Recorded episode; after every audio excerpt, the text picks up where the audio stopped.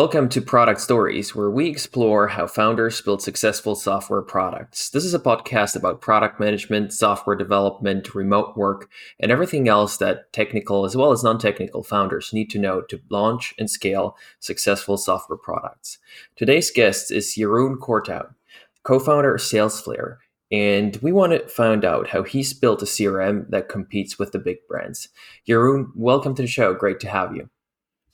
Yeah, thank you. Happy to be here. Jeroen, uh, you're a you're a non-technical founder, and I'm getting this question all the time. How did you found your technical co-founder, your counterpart here in this venture? Yeah, I'm I'm I'm half non-technical. Ah, so but, uh, what's your part? Where where do you like uh, see yourself, and and what were you looking in a, in a co-founder? Yeah, so I, I indeed I, I I studied engineering myself, so it's not like I don't understand what happens and all that, which is a, an advantage when when working with the technical team. Um, but I I'm not a coder, so indeed I I always need someone to uh, take up the, the the lead on on the development side. Um, I found my co-founder Lieven just not not like looking, or we just met each other in the Founder Institute. Um, I was in there with a with a startup idea I had, and he was in there, and we were in the same group. We had to help each other a lot. Uh, we enjoyed that. A lot of good conversations. Often I was uh, on the way to work in my car, and we would be calling. Um, and then uh, go to our day jobs and then uh, afterwards call again to figure out what we're going to do and um, we lost touch for a while and one day uh, he calls me and he says i'm going to vegas with my company. He had a, a startup company and uh, we need a sales guy. Do you want to join? Um, and we did that. We had a lot of fun together. I started collaborating with him on his company and, and it's from there out of frustrations we had with managing our sales pipeline that we decided to start salesflare so it I didn't go out and look for a technical co-founder. Just it just happened. I actually, at some point when I had another uh, startup company, I was going out looking for a technical co-founder. It can be very difficult because you basically uh, need to find someone uh, who you want to work with, first of all.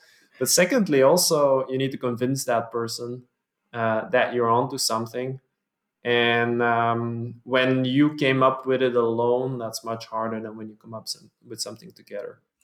That makes perfect sense, actually. And so, uh, when it comes to sales SalesFlare, you already mentioned you were you were looking uh, to manage your sales pipeline, and you didn't find a tool that does exactly what you want.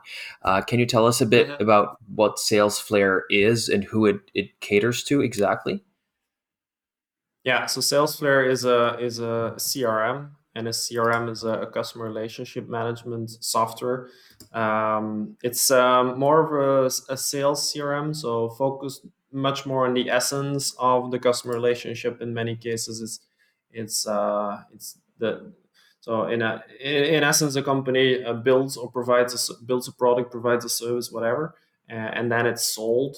Uh, especially in B two B sales, so we focus on that that uh, sales relationship, and um, what it does, if when you think about it very practically, is it help companies to follow up their leads um, from the moment they they meet the lead or they have a lead uh, towards closing that deal, and then also often afterwards, uh, like following up that customer relationship after the sale. And we focus with that on small and medium sized companies not on the big ones that need something enterprisey like Salesforce or SAP or so, uh, because these companies need a whole like completely different tool. They need something that adapts to their company. An army of consultants come set up a system fully custom made almost. You know, it's it's you you buy building blocks and then and then the guys start building. Um, we built something that comes out of the box that is really easy to set up. We're actually the, the number one most implementable CRM on, on, on g2.com. So it's really like, like just you connect your mailbox, starts working and all that. And where we uh, distinguish ourselves from other CRMs that are both uh, focused on smaller companies, offering a practical tool for sales follow up. So really like sales CRMs like like uh, companies like HubSpot and Pipedrive, uh, is that we built our software from the ground up for automated data input. Um, so we saw that there's a lot of very nice software tools out there, but that they have this, uh, they create this false expectation somehow. They are built on the premise that um, salespeople are going to be uh, this insanely disciplined uh, group of people that uh, everything they do they put into a system uh, while they do it. So they they email someone and then they put that in the system and they call someone and then somehow they meet someone and they have this trigger in their head that says, "I need to put this person in the CRM." That person passes their phone number. They think like, "Oh my god, now I need to put that phone number in the CRM," and they're so focused on the CRM uh, that in the end, this CRM uh, is this perfect database on which they can uh, fall back uh, to do their sales follow up, to manage their customer relationships, to never forget anyone. You know, it becomes their second brain almost. But they're they're so focused on that CRM that it works. And the problem is, if they are not that focused on the CRM, it doesn't. At some point, it falls apart because somehow you forget to put some stuff in it here and there and uh, when all the data isn't there it's not qualitative it the system just starts falling apart. And um, at some point we were working on on sales follow-up um, for that that software company i was talking about that i i went uh, to help Lieven on. We had a lot of leads from a conference and we, we had to follow those up at scale. And we were like looking for a system for ourselves trying different crms and we always noticed that it we just couldn't like we, we couldn't keep it up to date properly. Um, and then we started tinkering and we figured that actually most of the things we were inputting were already available somewhere else digitally. And we figured like why like technically like why don't we just pull these things together? Uh, we just connect to the mailbox. Uh, we pull uh, out of there like the emails the email signatures uh, the contacts themselves uh, how often you're in touch with them like what is the relationship strength like so many things you can pull out of, of out of a mailbox. And then out of the calendar similar stuff. Phone there's like call histories in your phone. There's info on social media.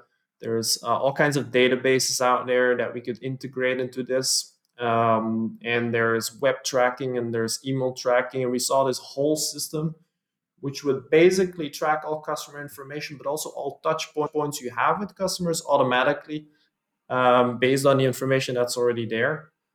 Um, and that we are still i think the only crm system that is built um, with that in mind first. Uh, many other crm systems started syncing in some information here and there to automate some stuff but they're not built with um, automated data input uh, like as the first thing in mind. So if you use the software, you'll see that the flows are very much manual data input uh, with some syncing in. We take the opposite approach. And that sounds, especially, I mean, a CRM in general is already not a simple micro SaaS to build. And especially with that in mind, that sounds like quite a big project how did you how did you go about really deciding the minimum feature set and and building something to test out that must have been tough. Yeah that was tough. And um, i must say we built an, uh, a sort of mvp uh, but it was very far like minimum viable product which was very very far from a minimum sellable product uh, and even much further from a minimum lovable product. Uh, like our MVP was basically um, a plugin you had in, in Gmail and Outlook, which would show you all the emails you were exchanging with a specific company uh, next to your emails. Uh, and people wouldn't really understand uh, what the value was in such a thing. Uh, they were like, I mean, I have emails on the left. Why do I need emails on the right as well? They would be. And but they they didn't see like our our complete vision uh, which was that everything was going to end up there and the thing was going to um, automatically keep itself up to date and make sure that you always knew what was going on and all that um, so our very first version was like people were didn't get it and i think it took us um, after having that minimum viable product, which took us about I think three months or so to create it. It probably took us another three months to to even convince uh, one other person other than myself to use it actively. That's interesting. Uh, and it took us another um, seven eight months from there to sell it the first time because uh, how, how did you go about uh, then then uh, distributing it distributing it to people uh, about getting feedback uh, enough feedback to really understand how what should we do with it from from there it it was all about and and it still is very much about but to a lesser extent about having very close customer relationships um, we did not do any significant marketing uh, back in the day. Uh, what we would do is try to get attention in the press here and there, uh, with which we would get bursts of attention, uh, bursts of leads to add to our pipeline, basically. Um, I would do a lot of customer interviews uh, to really understand what software people were using, what was wrong with it, what what were they trying to do in sales, what couldn't they do, all this kind of stuff. And then when we had leads, I would take them all the way like really. I would show them what we built. I would uh, install it for them um, because you had to connect your emails it was very hard at first. You had to connect your your gmail inbox through imap for instance and open up some security settings here and there. Um, nowadays it's just one click and it all works. Uh, and it's not through imap it's straight on the api but back then it was through imap. And then um, i would set it up together with them make sure it all worked properly, showed them around, did the support, and at every step, uh, like every single thing I would do with them, I would be like, "Oh my god, and this is not working properly yet, and this is not working properly yet," and then people would ask a question in a certain direction. You know, every single time that I um, was in touch with customers, I had a list of of stuff in my notepad uh, to go back to the development team, put it in GitHub uh, and and start tracking stuff, start prioritizing, and start fixing. But do you think that that was actually a good thing that you were so in touch, or that your customers had to get so much in touch with you to even set it up? Or do you think you could have somehow, if you just integrated with the uh, Gmail API, so to speak, directly right from the start, would that have been way easier? Uh, no, I mean, uh, connecting to the Gmail API would maybe have been a better idea. That's another thing. But uh, staying close to customers, uh, I still believe that's something we need to do uh, very actively. Um, it's when you sort of lose touch with customers that it becomes much harder of building something valuable, knowing what little things are wrong with your product. Uh, very often, customers, especially the ones who pay a lot of money, are not going to tell you what's wrong with your product. They just they just think up workarounds and, and all that. It's only when you're really in touch with them that they they might tell you. Um, so we find that really really important, and especially in the early stages, I can only recommend um, going that way because if you immediately make your SaaS software available um, freely to the public and everybody just signs up and then immediately churns from the trial. And you don't know why. The only thing you you can rely on is is hotjar videos and a, and a survey here and there. Uh, it's going to take you an enormous amount of time to figure out uh, how to how to best build the product. While if you're actually in touch with people you can talk to them. They send you pages of feedback after you're together. You see things happening because you're there with them. Um, that's when you can uh, create the, the quickest improvement product wise. And I think it's also one of the only ways in which we can really, really compete with these giant companies out there. To uh, speak to the your intro, um, it's it's being closer to customers because what happens inevitably in these larger companies is that they uh, start building barriers between them and the customer. Uh, and these barriers can be simple. That could be uh, newly hired customer service agents who have no idea what the product is about uh, which is a very effective barrier.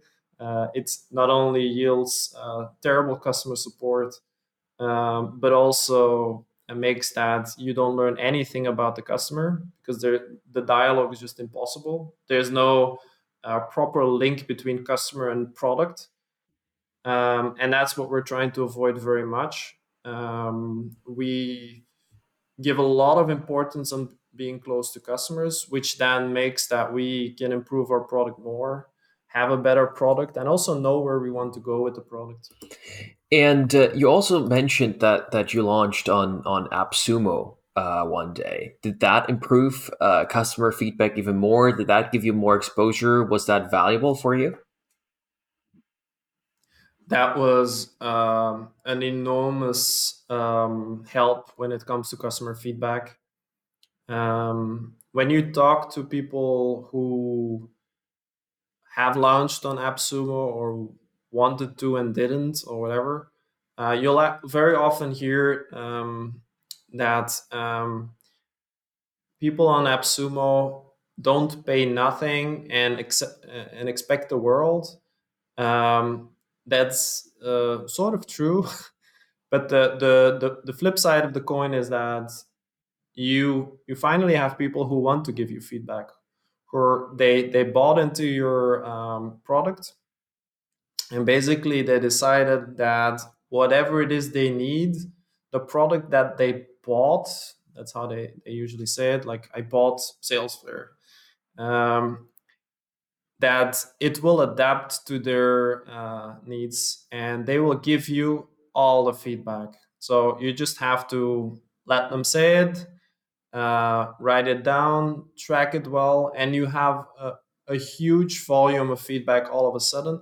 Now the the the only pitfall there is that you start confusing uh, the needs of the AppSumo audience with the needs of your uh, larger customers or the customers like the direction you want to take the company audience wise um, so that's something you need to watch out for so track it well um, but apart from that uh, every every little thing that could go wrong with your product you will have heard it if you have uh, an appsumo audience on your product because they're just so much more engaged than than the people who actually pay you.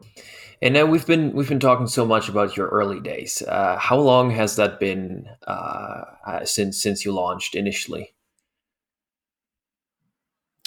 Our, our very initial MVP uh, is almost six years ago. Oh, that's that's been a while. So fast forward to today. What's your what's your team setup, team size right now? Yeah, we are a team of seven. Uh, we've kept that a bit stable over the past uh, two years, I think, um, because we want to uh, grow our revenue a bit quicker and make that uh, surpass our team size. And growing a team also comes with its own issues, uh, like the one with the customer service agents that I just mentioned. Um, if you if you grow it too quick, um, then you have people on your team who don't really know everything deeply, um, and that makes that the quality goes down. So that's also a reason for us to to take it a, a little bit slower. Um, but we have over um, 2,000 companies now actively using the software. Um, and we serve those with this team. So the team is um, made up of um, my co-founder, uh, who's mostly working on development things, uh, not developing himself mostly, but uh, development related things uh, together with three developers. And then there's me mostly working on marketing. Uh, there's Kerry um, mostly working on partnerships, and Taylor mostly taking care of customers. Awesome. And uh, so you have you have three developers. You're a co-founder who's like a product manager or CTO, development manager. Um, do you have a designer in house as well? No. Um, we we had someone uh, who externally um, made the designs for both the website and the app. Um, and for the past few years, we've been building um, from that sort of uh, blueprint further and further. We also use Google Material Design. Uh, so we we we very often follow the rules of Google Material Design to figure out our designs, and we work further on things we already have uh, to make sure everything stays consistent. Um, so we haven't really been in need of a designer over the past uh, few years. At some point, we might do a redesign though, and then uh, we'll get someone again. But we d- definitely don't have uh, the need to employ someone uh, internally. And uh, what's your what's your structure? Are you remotely or are you in an office? What's your philosophy here? We are we are usually uh, in an office, uh, but for the past nine months now, I think to the day almost, um, we um, we have been working fully remotely. Uh, we have seen each other, I think, once in a bar and another time in a bar, uh, but we have not seen each other in a in a work setting, uh, just due to COVID. It wasn't a, a huge jump for us to go remote because we were already um, remote with our customers. They're all over the world. So there, that there was no switch. We already had everything digitally. Uh, all our communication was running anyway through through Slack and GitHub and all that. It was just mainly the the meetings that we had to take online and sort of systematize the um, the communication we had between that. Uh, we were somehow relying a bit on being in the same room and you know you have this sort of um, natural slash accidental communication going on uh, when you're in the same office. We had to make things way more systematic so that uh, despite all being in our own homes we all know exactly what everyone is working on what the latest things that are decided and all this kind of things. How did you actually wrote a, a blog post about that if you're absolutely. Uh, we'll we'll definitely link that up uh, and how did you manage to do more creative tasks? Like people are always saying that brainstorming, especially and deciding on on strategies and on directions to take, that's the hardest to do remotely. Um, how did you find a way to to replace that more or less, or was that the bar meeting? no, no, the bar meeting was uh, about uh, just meeting each other, not about work. Um, no, the, the way we usually attack that is uh, we we very well um, define first together what the goal is, what the things we're we going to brainstorm, and why. What do we want to achieve?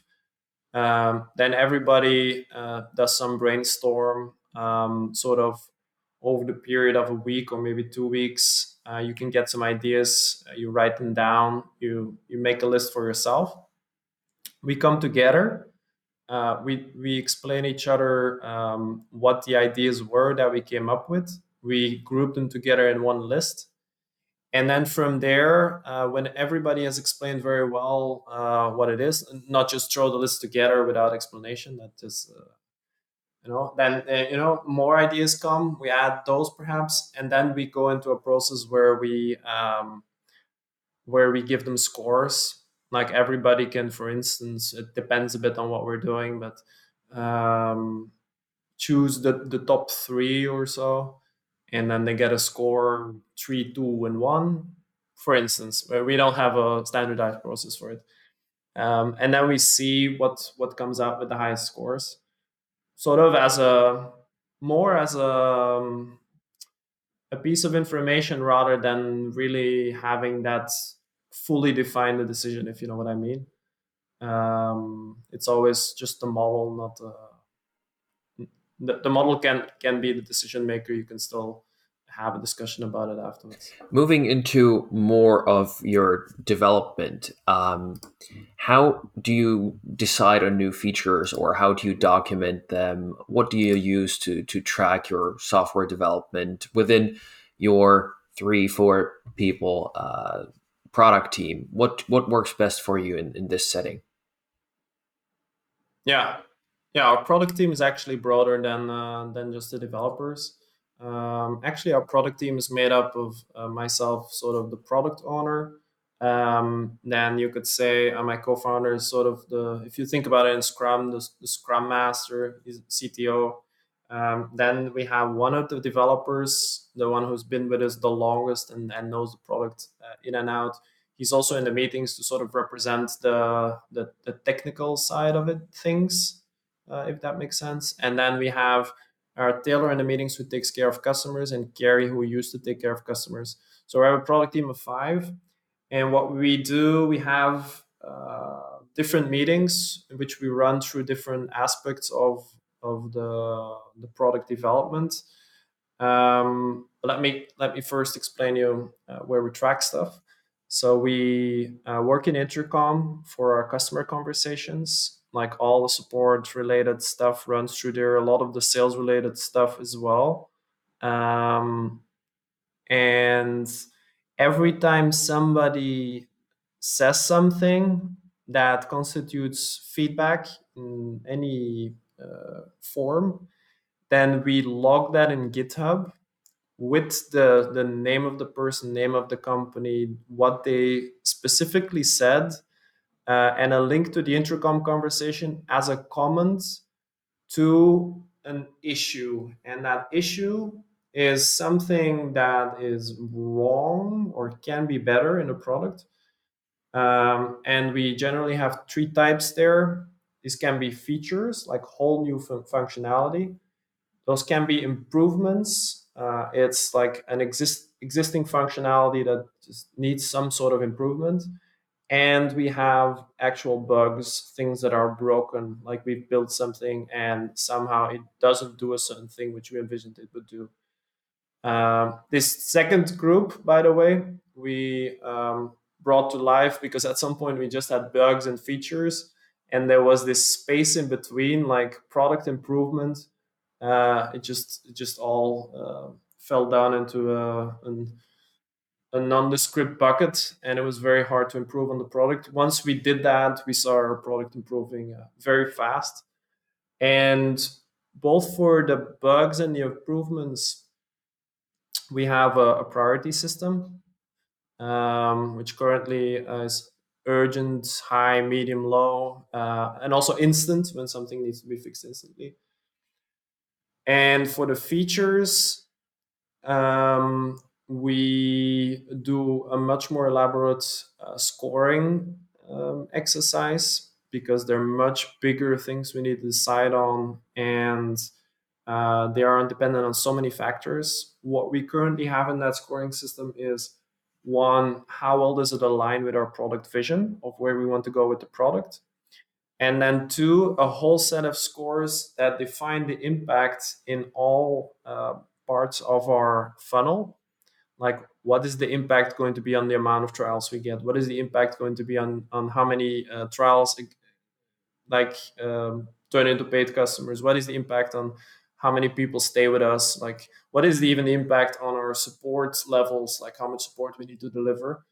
We give all that scores and then we have this formula that then calculates what the business impact is going to be. Together with the vision alignment that's a bit of a, of it's somehow built in there as well. Uh, to then multiply that to make sure that the things that are then most aligned also come out the most. And this we do with all the features that um, reach a certain threshold of popularity. Uh, so we can focus on the, the right ones that are often asked. And then yeah, in there we have uh, a series of processes to keep prioritization and planning alive. I'm not going to go into all the details, but it's really a running machine. Uh, and as soon as things get um, get go live, we close the issue, and what happens is that the, intercom conversation of everyone who who asked for it open up again, and we can personally then um, tell people that the thing went live whether it's a bug, an improvement, or a feature, it doesn't matter. And ask for feedback, like ask like, hey, what, what do you think about what we did now? Uh, so that we can keep closing that loop. And finally, yeah, we've we've just started using Acute, so getacute.io, I think, which uh, which is also very interesting because it it sort of makes the mapping for us now between Intercom and GitHub, you could say. Um, it enables us, for instance, in Intercom to see what things people have asked in the past uh, and also to add um, feedback very easily from Intercom. uh, but we're still sort of figuring out how that uh, would work best. In terms of um, tools for feature planning, we use Trello, but we're currently actually looking at to see whether there's something that could provide us with a better overview even. Um, you know, we work with this kind of feature stories as small as possible, which we turn into Trello cards, and then people work on them uh, through the development pipeline. Uh, but it's sometimes hard to know when things are going to land and what we're exactly working on and all this kind of stuff, how long it took. Uh, so we're looking whether there's anything better there. If you have any suggestions, uh, very welcome. Yeah, we're we're actually going to be interviewing Janna Bastow from ProdPad on the show, and that could be an interesting tool. So I'm just going to teaser it right now for prioritizing features depending on customer feedback. But I think we're going to do a more in-depth rundown of that on a separate show. Um, but that was a super interesting insight, especially on how you use uh, the GitHub issues and how you connect that with Intercom, which is probably very useful and, and efficient to, to manage that customer feedback. Uh, do you do your prioritization in a spreadsheet or where do you do that? In GitHub itself. Oh, interesting. So we, we give things labels. I, at least for, for, for all of the um, um, bugs and improvements. Uh, features is in a spreadsheet because that's a more elaborate model, but it's a it's a small set of, of features really like like big things that we're working on uh, that we then prioritize. Interesting. Uh, just to quickly mention it for uh, completeness, uh, what is your technology stack? It's uh, full full JavaScript. Uh, so in the backend we use Node, and in the front end we use Angular. Wonderful. And it's built on Google Cloud, um, mostly MySQL. Um, yeah, and all kinds of a lot of compute engine and whatever. Of course. Um, auto scaling. There's one one last thing that I want to uh, touch on because I know that you've you've gone through that and I know that probably a lot of founders out there have been facing this issue recently, which is the Google security review. So that that's that's mm-hmm. that's something that Google imposed on people using or having access to uh, sensitive data on Google using their API. Is that is that correct? Did I understand that right? Yeah, yeah. That's it's when you access sensitive scopes on the Google API, like where you it's really sensitive Google user data that you're extracting, like email, um, s- such as yes, uh, reading emails. Um, that's when you uh, have to go through a security review, where first you need to answer some basic stuff to Google, and then you basically get uh, three security companies to choose from. Um, two of them based in the US. One has a European seat as well. And uh, you fill out a, a, very long questionnaire for them first to make a quote. and then they quote you, and it's extremely expensive. And then you get the quote down a bit. And then um, you, when you've chosen one, then you go through a whole security uh, questionnaire thing again to check off a lot of different things. And then they start doing all kinds of testing as well. Um, i don't know all the things things like penetration testing and endpoint testing i, I have no idea. Uh, we went through that last year uh, with bishop fox. Um, we didn't have a lot of issues thank god because we just did it before uh, the turn of the year just before the deadline uh, but now this year we need to go through it again, and we're going to do it with NCC. It's to be thankfully much cheap, cheaper than last year, uh, but still, it, it is a pain. Like every year, it costs you um, tens of thousands, uh, literally, uh, to go through this. And honestly, I don't think it's a huge value add if you're if you have your security down. Um, we we get uh, and the security companies are not gonna like hearing this, but uh, we get much more value from the security researchers, quote unquote, um, that test our software throughout the year because we, we were also asked by Google to have a vulnerability disclosure program uh, where when people disclose vulnerabilities to us, they get a bounty. Uh, they have found so much more than the security companies. You have no idea. Uh, we we've been able to fix all these things, which is amazing. Uh, because the security companies they only had low and informational issues for us, and then and then still afterwards, some some guys all over the world they just start testing and they find so many more things. That that must be very interesting to go through. You're suddenly on the plate for so many people, so to speak, to be to be tested.